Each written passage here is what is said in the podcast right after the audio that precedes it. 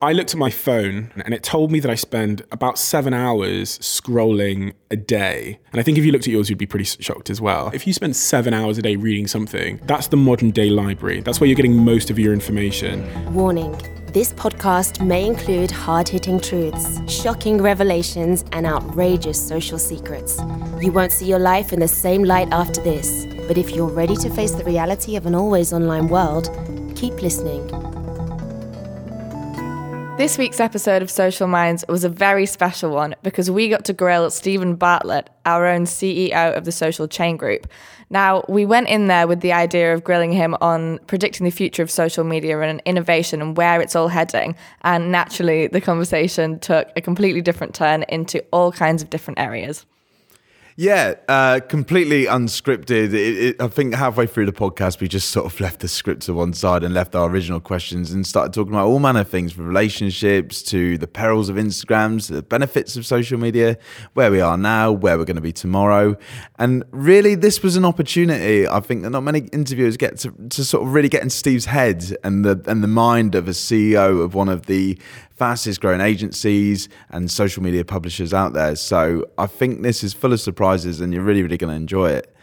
Now, a quick note, a bit of housekeeping. As I always say, we would love it so much if you could leave us a review on wherever it's possible to do so, where you're listening, be that iTunes or Spotify.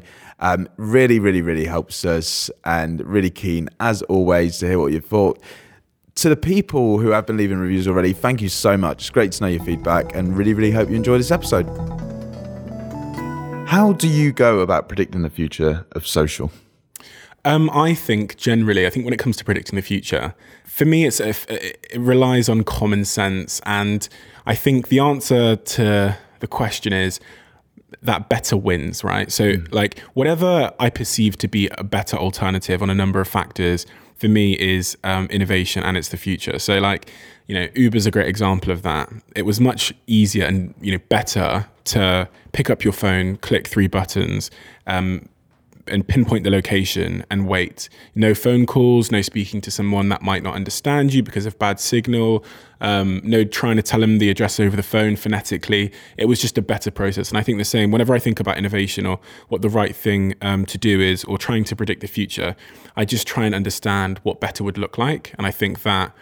Um, tends to be uh, where the future goes. So even when we started Social Chain, to me, uh, the numbers that I saw when I did um, posts on social media versus when I handed out flyers were mm. uncomparable. And so um, when it came to me trying to sell social media to brands and they were laughing at us, I just thought they were wrong. And I remember I, the amount of times I've said going into a meeting, um, I don't feel like I'm selling to them today. I feel like if they say no to us, they're making a fundamentally bad choice for their business. Because I genuinely, because because you know, m- my bet has always been what's better, and um, and following that as the sort of north star.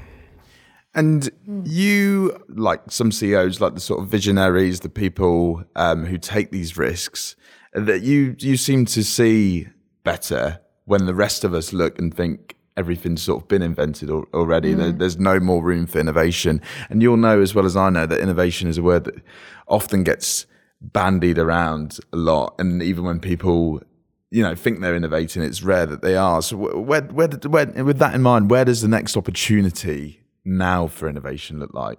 Um, so if what you said is true, and I've got some kind of you know knack for being able to understand what the future looks like and go in that direction, it's probably because I'm really like unromantic about where I am now. I'm like really unattached to where I am now, and I'm excited um, about the opportunity of being first some, somewhere else. I want to pick up on something you said before about Uber mm-hmm. because when Uber came along, it was revolutionary. Mm-hmm. No one had thought about you know taxi rides that way before, mm-hmm. but I wonder can anyone do Uber again, or have, is that you know the peak innovation level for that sector? Oh, um, um, absolutely not. Like, so you got to just take it back a couple of uh, a couple of decades and then a couple of centuries. And at one point in time, there would have been no one on this planet that thought you could do better than using a phone to call someone. Mm. The, the mind would not have been able to go there because the technology didn't exist. You know, when you think about the process of calling an Uber, it's still imperfect. It's better, so we think it's perfect, but it's still terrible. You know, like so last night I was at my brother's house in London and I left his house at, at about 11 p.m. at night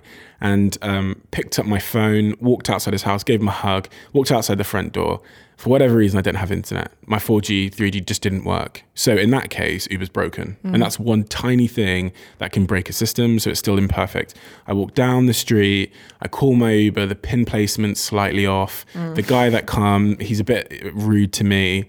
Um, and then the journey from A to B, it's questionable whether that was the fastest way. There's so there's so many things within that process which are uh, and it's also really expensive. It used petrol, you know. That's uh, you know. So there's you know you think about the the different sort of s- that whole system and the different components of it. I would much rather like to call an Uber just by thinking about it. It'd be much easier. And when when you think about Neuralink and what Elon Musk is doing there, he's trying to like interface the technology on, on onto humans in a much smarter way. Um, I'd also like the Uber to, and this is kind of where we're going with. Um, with voice and other predictive technology is it it will almost know that I was leaving the house because it saw me get up, it, you know, my phone whatever, this Neuralink thing, saw me say bye to my brother. It understood that the, the fastest and cheapest way to get me home would have been at that moment in time a taxi. Uh, and I wouldn't have had to call it. I would have walked outside the front door, the taxi would have shown up. Um, and I, w- you know, I wouldn't have to pay, you know, all these kinds of things. Um, could have been much easier. So you think there's always room for improvement in a way? there's I think there's there's you got to define what improvement means, but I think there is, is always room for improvement when it comes to tech technology, um, and uh, and you know Uber Uber won't live forever. The things will change. One of the things that will change is the, the road system because that's broken as well. So the idea of traffic is a is a terrible idea.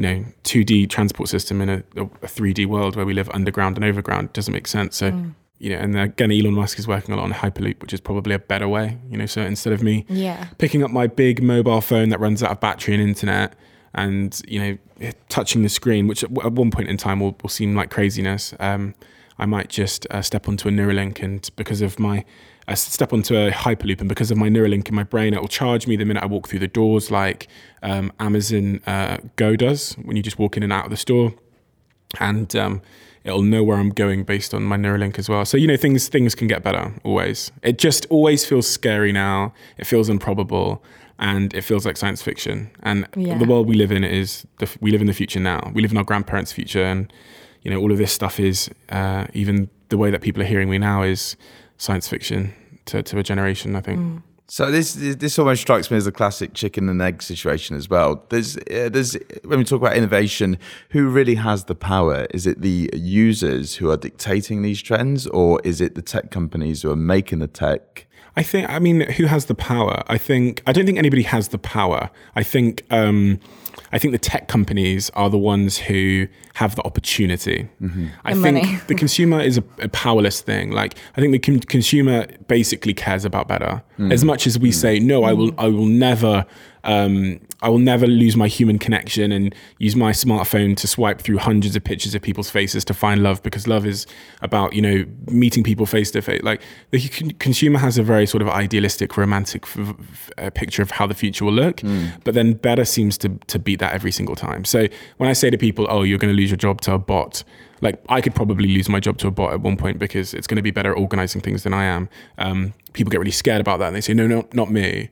But then, you know, innovation happens. And uh, when, when it comes to decision making, people will choose better.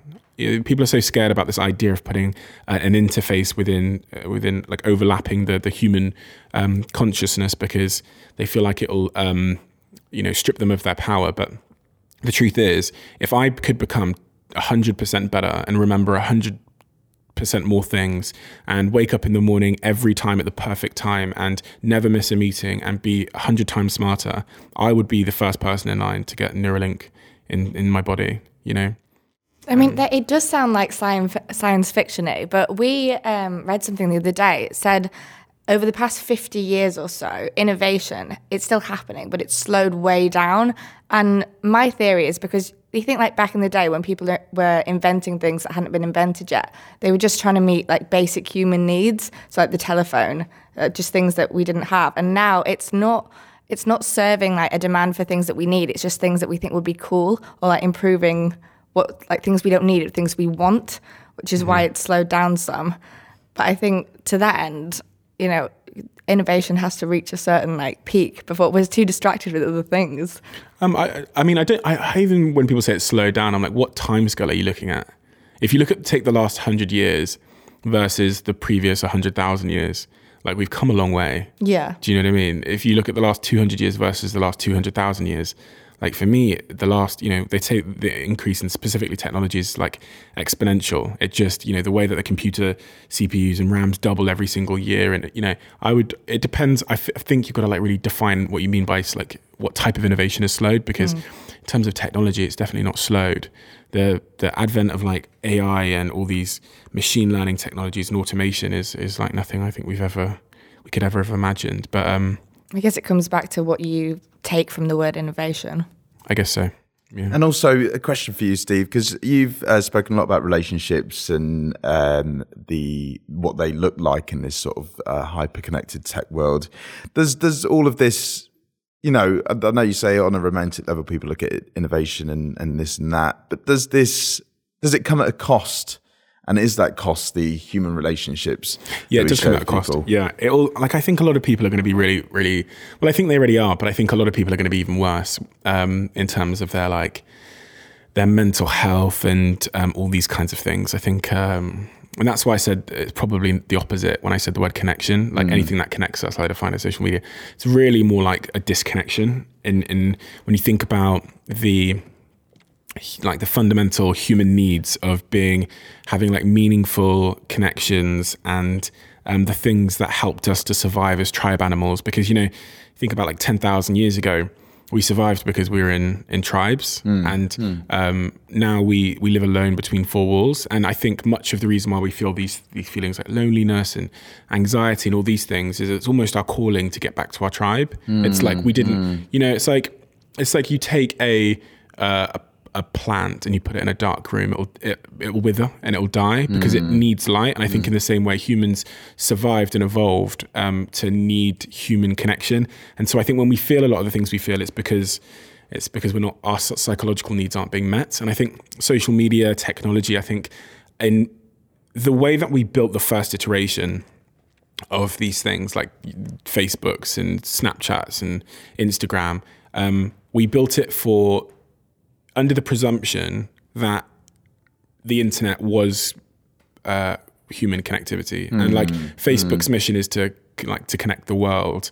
Um, I think we've in the second iteration, people have started to learn that in fact it's doing the exact opposite. So even Facebook came out with statements saying that they don't want people to idly scroll. They did. Uh, Mark Zuckerberg released a long statement saying that he had met with psychologists and and all these things, and he was changing the algorithm now to um, promote meaningful en- uh, engagement. Mm. Mm-hmm. And mm-hmm. you know, there was the Facebook executives that came out and said Facebook was um, destroying the, the sort of m- fabric of society. Mm. And so I think in the second iteration, and you've got all these you know social networks now telling you how long you've spent on them. Mm. They're all tr- they're all going in that direction suddenly.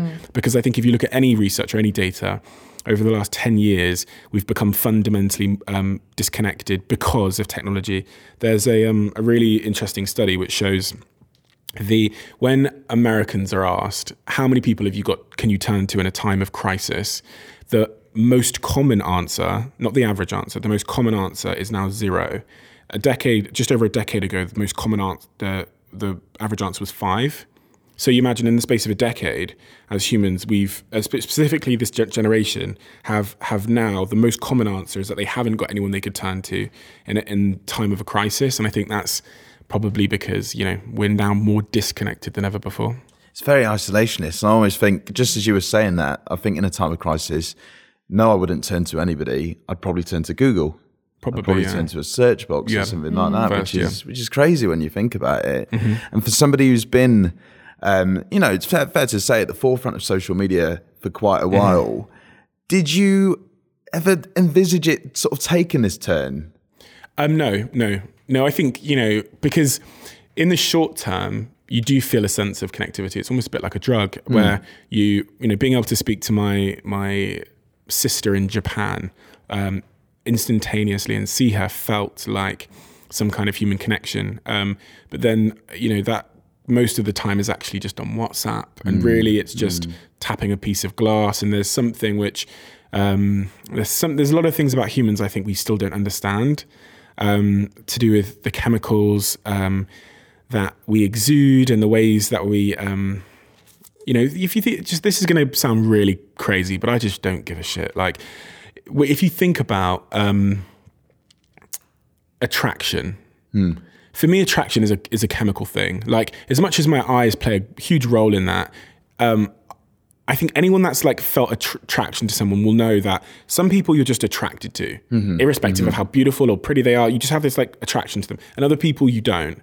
And that's nothing to do with your eyes or your ears, right? That's something deeper. And in the same way that like you've got chemicals like pheromones, um, I think maybe there's a, some kind of invisible chem- chemical of like connection at play, which um, makes us feel um, good and complete when we're when we get affection and connection from humans in in real in the real world.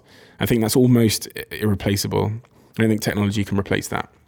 You're drawn to an aura, aren't you? I know exactly what you're saying. It, it's like when I met, my- you know, my girlfriend about five years ago. She had, you know, Oh, she had an go. aura about her. And it was just sort of like, you know, but there was. You're right. It's, it's when people say there's a lot of chemistry between us, and and I think, suppose when yeah. you got stuff like Tinder, it's you, you're taking that element away from it, aren't you? You're stripping that back, which is interesting. I fundamentally dis- uh, disagree with Tinder for that reason because it just feels so manufactured.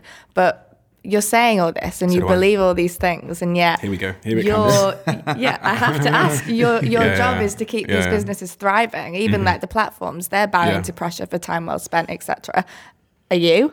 So here's a here's a great thing. Um, if imagine if I knew this and I wasn't saying it, wouldn't that be more uh, like morally corrupt? And also, and also, is anyone better placed to lead the charge and to send that message than someone who now run, is running the biggest social media agency in the country? Probably So, not. it, like, I do you know what I mean? So, I get to speak on more stages than anybody else about social media. If I make a video about social media, which I'm making one uh, today actually, um, I guarantee that video will do more than 10 million views on Facebook, and it's about social media and relationships. And um, so, I think as well as knowing something. One thing you can do when you think something is, is broken is you can run from it and disassociate yourself from it, or you can try and fix it from the inside. And I think that's much of what, what I what, what I do. And people, whenever I post about social media being negative, I get the same thing. That's why I knew what you're going to say. Well, you're, the-" and I'm like, I'm, I'm like, um, well, you know, you should actually. I think I think people should applaud.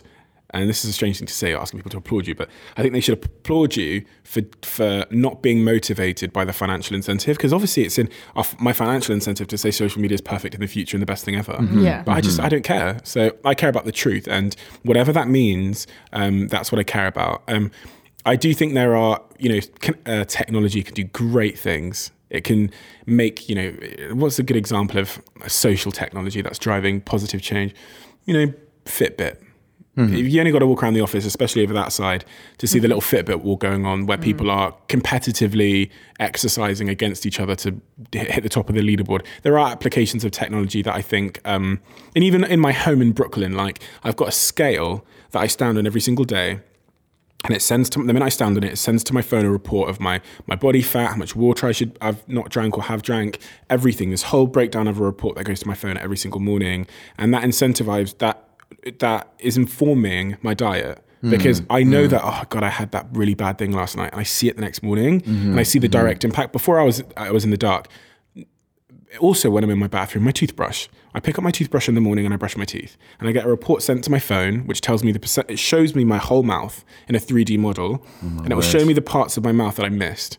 So, and it will say, it will tell me to either pick back, pick my toothbrush back up, because I always miss this one part of my mouth, and it'll basically gamify the process. So I'm stood there in the morning trying to get to 100%, and that's you know probably keeping me healthier, keeping me out of the, the dentist, and all those things. So I think there are ways that technology can inform us and make our lives better, um, but you know, there's also ways that we we still need to work on. I don't think social media is the devil or evil. I think it's done a mm. lot of damage, and I think that together we can make it better, like everything else. You know, when we think about everything we start, every first innovation, it fucked up the world, like petrol. And um, mm. even like labor, we used like slaves. Do you know what I mean? Mm. We, we we start with these initial assumptions about how something will go, and then we we we get more information and we improve on it as a, as a society. And that's what I hope we'll do with social media because, you know, definitely wouldn't let my kid have Instagram. You wouldn't. No way. Why? because there's just so so much. When I think about, um, I did a post on my story this weekend. Did you see it about the the values? It's okay if you didn't. It was only a quick one. I think I did. But intrinsic values and yeah, on. Basic, you know, this is a bit of a bit of a tangent, but um, I I looked at my my phone, the settings section, and it told me that I spend about seven hours scrolling a day. Obviously, uh, you know the nature of my job, etc. But seven hours on applications that have a follow button every single day, and I think if you looked at yours, you'd be pretty shocked as well. That is a shocking number, yeah. But let, I mean, what I mean, it's a shocking number unless it eh, with, without context. So seven hours scrolling a day. Um, interestingly, there's a lot of scientific studies. One in particular by somebody called Tim Kasser, which study how um, the values that you have can contribute to your happiness or your lack thereof, so your depression or your anxiety and all these things. Really famous study by Tim Kasser, who wanted to find out if philosophers who said that our values could make us unhappy or happy were right. And so they did this big study. Um, and what they found was people who were motivated extrinsically by external factors. For example, if you play the piano to try and get laid, to pay your rent, or to uh, impress people or whatever, you're doing it for ex- extrinsic motives, right? Or if you play the piano just because you find it rewarding in and of itself, that's an intrinsic motivation. You're doing it because you enjoy it, you know? Um, so the study proved unequ- unequivocally that if you do, if you live your life for extrinsic motives, then you are um, the achievement of extrinsic goals leads to zero increase in happiness. And in fact, the people that lived their life for extrinsic motives were angrier, more depressed. Um, 12 of the 22 studies they did proved that you'd be more, um, you'd have higher levels of anxiety. Um, you'd be you'd have more despair and less joy in your life and so you think okay so your values dictate your happiness like the things that you think you're, you, you know you model your goals on and the why behind them just decide whether you're going to be happy or depressed and unhappy f- for your whole life. And then there's this other study which they conducted on two groups of kids. They got one group of kids and showed them an advert for a toy. They, the- with the second group of kids they didn't show them the advert for the toy. After that, they, they asked the kids who they wanted to play with either a boy that was really nice um, or a boy that was really mean. Uh, but the boy that was really mean had the toy. All of the kids that saw the ad wanted to play with the really mean boy with the toy. All of the kids that didn't see the ad wanted to play with the nice boy. And what that kind of shows is one advert, one thing that you can see can make you choose an inanimate lump of plastic over the possibility of like a meaningful connection with a good person. Which again, um, so if one advert can change your values and what you what you consider to be important and your motives, then you can't imagine how many of my values have been changed uh, by scrolling for those seven hours a day. And I think how many of those seven hours were full were full of um, posts and content that um, motivated me to do things intrinsically for the for the joy of it, to be a better friend or to be a better dad. You know those kinds Yeah. of things. Yeah. Probably none of them. So you're, you're talking about there, um, Steve. If I if I'm if I'm not mistaken, this whole culture that surrounds living your best life. yeah. You're in, a in a sense, from what I'm hearing, you're saying a lot of people on Instagram are so-called living their best life, hmm.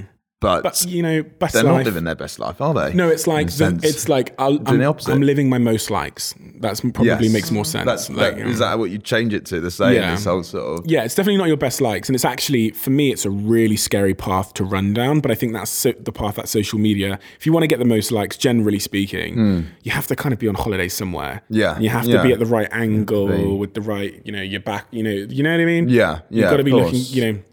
You got to try and you know make people jealous in some degree, and that's where a lot of us build our self esteem or get our well our false sense of self esteem and build and get our sort of clout. I think the word is now um, from. Why, but why do we do that? Why? Ah. Where's the? Where does that stem from? Because uh, uh, we say likes are the. So- I've- I've- they're not of any monetary value, are they? Really? But I mean, we've been cultured to believe that the way to the path to happiness is via the achievement of these extrinsic goals. So, um, status, for instance, is, a, is is a part component of that. If I am high st- status or I'm perceived to be high status, then I will get more things in a uh, in the real world. So if you think that I'm a celebrity, for instance, when I walk into restaurants and bars, and when I talk to girls, or when I, um, you know, ex- general exchanges with people, I'll get I'll get stuff. Influencers are a great example. They get given free stuff. They get invite like, and I know a girl who uh, it was my ex girlfriend. Now she's an influencer. She's been flown out to another country Um, and she just gets to, you know, to party and to da da da da da. When you think about that, it's crazy because um, what, what, what you're saying there is if I ch- achieve my extrinsic goals, I'll get more extrinsic stuff and then I'll get more extrinsic mm. stuff and then more extrinsic stuff. So it's like the, the more of this fake, you know, status thing that you get, mm-hmm. the more opportunity you get to get more status. Mm-hmm. And then mm. it's this never ending path of, of that goes, all the science says goes nowhere. It goes to a really unhappy place. And you've only got to know a couple of, uh, this is a g- general sweeping statement, but you've only got to know a couple of people that live in that way um, to versus someone that doesn't at all. You know, someone that's not even on social media to follow that mm-hmm. just like you know takes care of their kids or their and their wife, and they just you know they keep things to themselves. To to see a difference in like real happiness, mm-hmm, mm-hmm. get rid of all the social media posts and all the you know f- flattering angles. Um, if you know someone on that level, you you probably know that deeply they're unfulfilled. And I know, so, and it was when I was 25, someone that I really admired on social media told me that they'll never be happy because they always want more.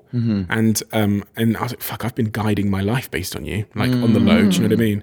And then other people, other you know, when I started dating that girl, and she told me that she was suffering really badly with um, debilitating anxiety and depression. I'd saw her, you know, really pretty girl that I'd followed for five years got to know her and she's just absolutely destroyed. Like in every she's on depression pills. She uh, is always anxious. She drinks to, to su- subdue the anxiety but then obviously when you do that it comes back stronger the next day.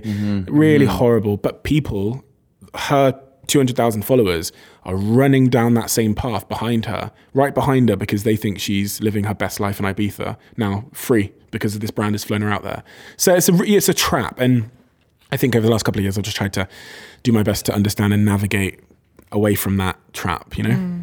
and tell as many people as I can to, to, and also try and be a good example. You know, I even feel guilty now because I posted a photo of my house on the weekend on my sofa, Right, on my Snapchat, right. and loads of people messaged me, "I love your house, house girls da da da," and I thought, and I thought, and I thought, God, that was really. Really not a, not a good thing to do because then uh, the people behind me are all going to spend their lives trying to get a nice sofa, and that's Yeah. irresponsible, you know. Do you think that? So- sorry. So do you think that you can- pattern is something that can be changed in the platforms? Nope. No. No. It's a reflection of humans. It's nothing to do with the platforms. It's a reflection of human beings. Do you not You think can- it brings out the worst in us? Because there's good and bad. It brings out the real in us. If you change people, I've talked about this before. Like, if you change the YouTube algorithm to stop showing Logan Paul and Jake Paul, we won't go to YouTube. Like, the the algorithm just gives us more of what we want to see and more and more, more of what we get engaged with. The, the platform itself is just designed to bring out what humans want, basically. Um, and it's the things that rank highest in your timeline that you engage with, with most. The stories you see most often are the ones you touch the most. So you're you're the one that is is driving. Your values are driving uh, what you, what you see. It's You're curating this life essentially. It sounds like the um, the mirror on the wall analogy, mirror, mirror on the wall. Show me what I want to see, Mm, exactly, and, and more, and you're in and control. that's of exactly that. what you see. That's who you choose to follow. You know, is a reflection of your values. So on the weekend, and I do this a lot of times. I'll tell you a little story.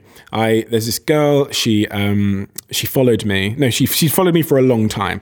She started DMing me on the weekend, and I'm on this plane, and I look at her profile. I thought oh, she's really pretty. You know, I'm single, so I thought oh maybe I'll talk to her or whatever. I click on it and, and I follow her. And as the plane is flying through the air, she uploads all these stories and she's just you know it's like the epitome of extrinsic values like in some restaurant taking selfies like posing you know probably you know um, got a few modifications to say the least and i just i i almost because i'm able to almost predict how i'll feel or how mm. this person will make me feel i almost felt sick in terms of like I felt like just watching her life was corrupting me, mm. and so I I unfollowed her immediately, and I did that long post about values. That's why I did it because I'd followed this person, you know, because they look kind of pretty, and then four hours late later into this flight, I just thought if I if I followed a hundred people like you for five years.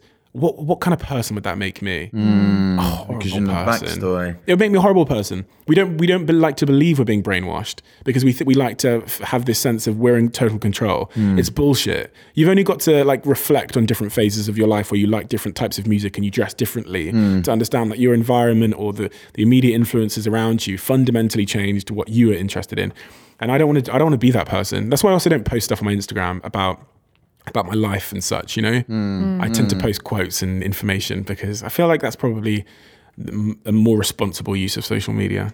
This this is a real sort of revelation for us because I think you know naturally a lot of people look at you and you know it's fair to say you've completely um, built up this cult following you know of people who will hang on your words um, be that brands or be mm. that people who are interested in social media or be that people who just want to be uh, a CEO mm. or or whatever young people old people so on and so forth. I'm just going to read you a message by someone that works oh, here. Oh, please do. They've worked here for many a year.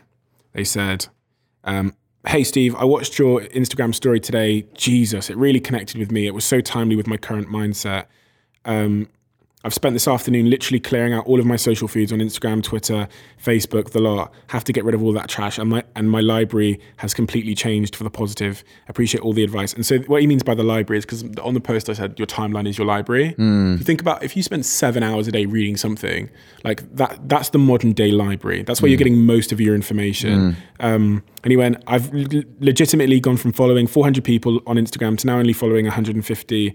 Um, such an example of how much I needed to clean clean up my library. I've spent most of my life living for the values that you described negatively. I've spent most of my life stunting and flaunting, which I'm a really bad culprit for, um, and it's certainly not made me happy. I'm now only following people that inspire me or that I agree with their values. And I got loads of messages like that, hundreds of messages like that, and for me that was rewarding because um, all of the science and my opinion both um, heavily agree that all those people that did that, that decluttered the values of, of their library that, mm. that weren't um, in line with being, making you happier, um, I think they'll be happier. You'll hate this word, but do you feel to some degree, for somebody who, like, like we say again, who, who has been at the forefront, do you feel almost like a messiah?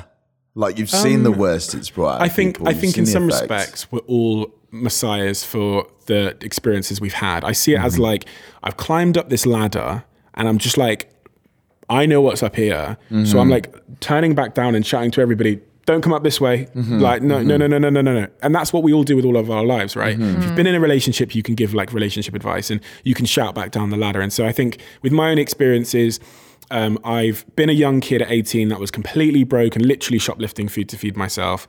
Um, to and you know being because my whole childhood we didn't have anything. We didn't have christmases birthdays didn't have a thing. So i was obsessed with getting stuff mm. because you are when you when you know that every friction in your life the reason why your mum and dad don't love each other is because there's no money. Mm. you, you become obsessed about the thing that you think will fix it. So that was my my um, presumption. So I, I focused my life on that. Got there realized that in fact fuck that's not that's not it. So i shout back down the ladder. I'm like listen everyone else who's going to about to make this mistake that i i made at one point like don't make it. Um, I feel like that's more more of what I'm doing is um, I'm just learning a bunch of stuff, and because I because I can, I'm just shouting back down.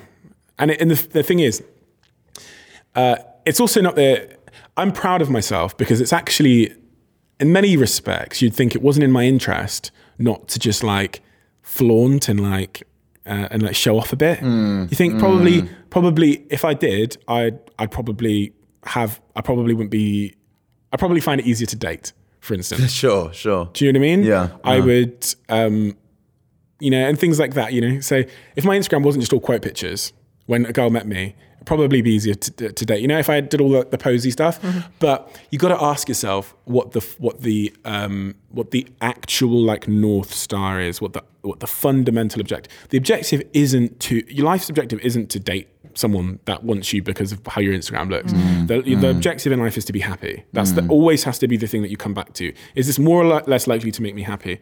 And so, um, you know, in the short term, it might not have as much interest, but you know, long term, I'll be happy. So that's uh, worthwhile. But, but what I'm what I'm keen on as well, and and because this this all and Eve, you you might be able to add something to this as well.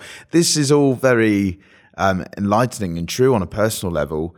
And a lot of, you know, for the brands, for the marketers, whoever who will be, I know it's not always about that, but who will be listening to this, they'll be, they'll have in the back of their head, delete Facebook, don't follow influencers, don't do this, don't do that. So how do you toe the line of being CEO of this social media agency, very successful and a shrewd businessman, whilst at the same time, mm-hmm. um, saying what the platforms are essentially doing in mm. a way. Mm. Do you find that to... sometimes your personal brand conflicts the interest of the brand of the business?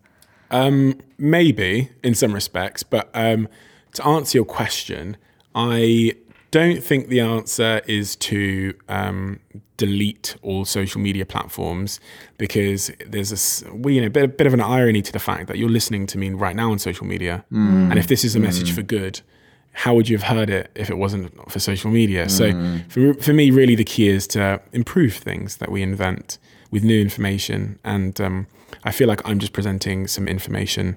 Um, and yeah, look, the irony is you wouldn't have had this information if I didn't have a platform of a million people I could speak to.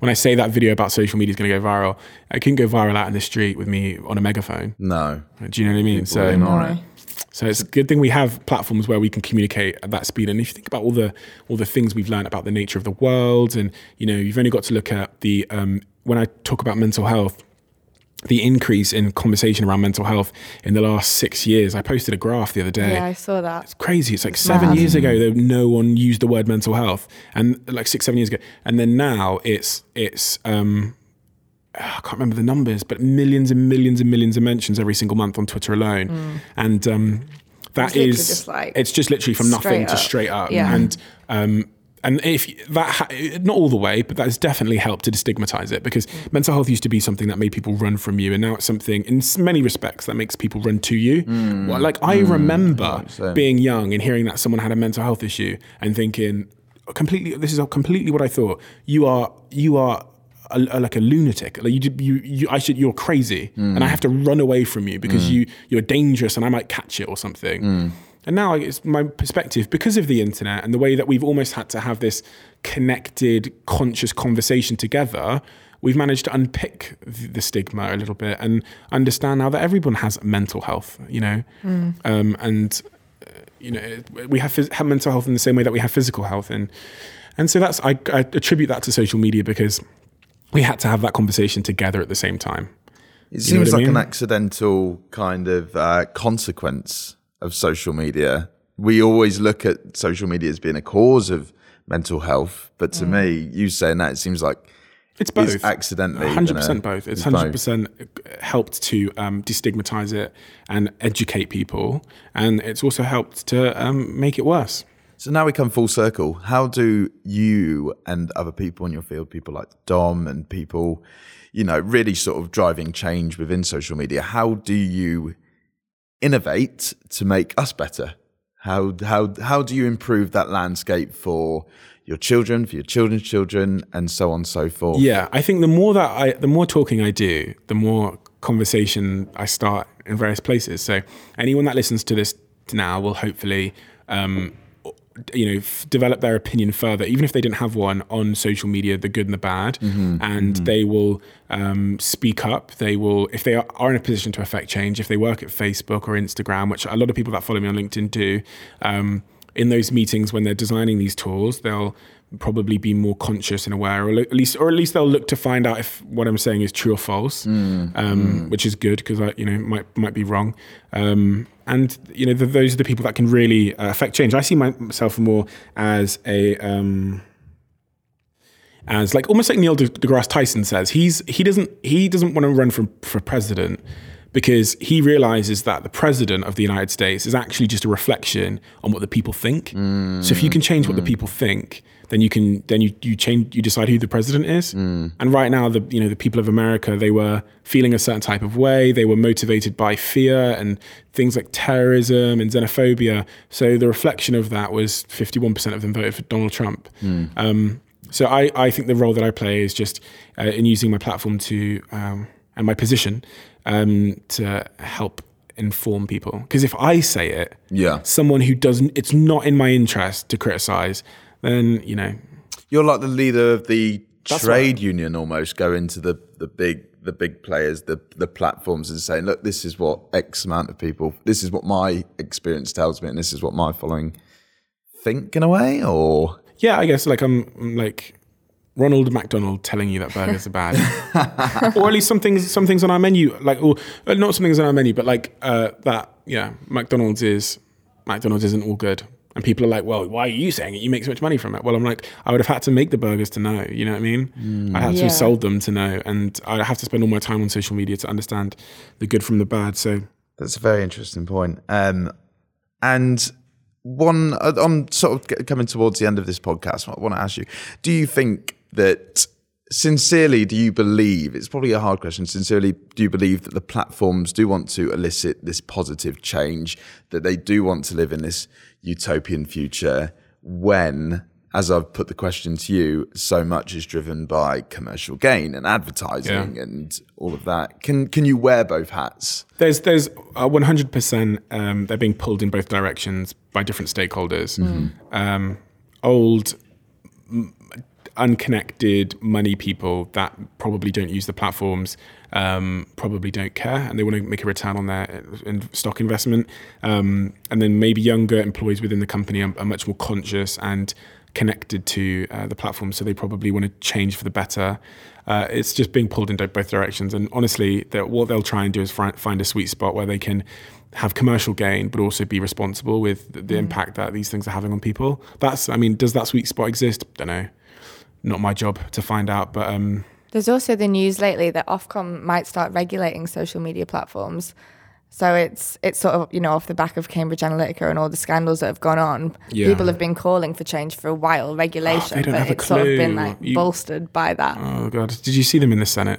Just, these Yeah, I did, and that, that's why I wonder, you know, how what's actually going to happen and what changes it's going to make because you've got people making rash judgments and decisions. Mm. I would rather that you don't understand the it. law just generally speaking stayed out of it because I just feel like if you, you're uninformed and you try and put a law into place in an industry, you don't know what you're doing. Like you Yeah, have no idea what yeah. you're doing, and so the people that understand these things best, unfortunately, they work in the industry, and so you know the social platforms are making changes slowly, um, but they're trying to make changes without destroying their whole model. Their Yeah, whole business model. exactly. You're calling for self-regulation in a way Theresa May isn't going to be able to. Theresa May isn't going to be able to tell tell anybody like tell Facebook what they should what they have to do. She hasn't got a clue. She'll never she never will either. She'll have to spend five years of studying and re- she's not going to do that. But they might tell them anyway without knowing what they're on about, which is why I worry if if they do that Mm. and that like changes are made, the platforms might lose sort of an essence of what they are. Yeah, I, I yeah. My concern is always just like meddling with innovation because you're scared of it, and mm-hmm. then like end, ending up like censoring something or mm, like you know mm. people they've always talked about like censoring the internet and all this stuff. Like I hear it every year that they're going to potentially ban parts of the internet or we'll just stay away from that. It, it strikes slope. me that they should self-regulate, even if we get to a, a point where Twitter keeps an eye on what Facebook are doing, and fa- and, you know, if we can get to this agreement where everybody, where there's almost a board of social media platforms who are acting in one that's probably the best idea. interest, maybe uh, Probably the best idea putting together some kind of board You should of pitch that. stakeholders. some sort of yeah. Seems like a good idea. And the last question, this is one uh, that I know quite a people, a few people want to ask you. Um, what does the social media landscape look like from your deathbed? It's quite a morbid end. As in, like, when I'm dying, what will it be like? Yep. What do you mean in like 60 years to like whatever, 10 years, whenever I die? Yep. fingers crossed. What does it look like when I die? we, uh, How are people going to be. communicating? You know, what is social media even a thing? it's just different, you know. It's just different. Um, technology is definitely not going to go, which is important. So technology will definitely change, though. So we're still going to be. We're going to be. It's just going to be completely different. It's, and I think it's going to be different based on the tech. So the speed of internet is going to enable new things that we couldn't have done before.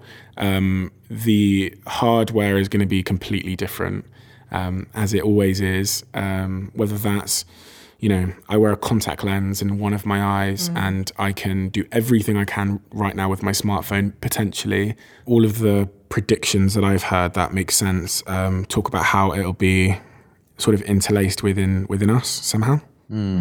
Are you optimistic? Um, yes, because there's like there's no point in being pessimistic about the future.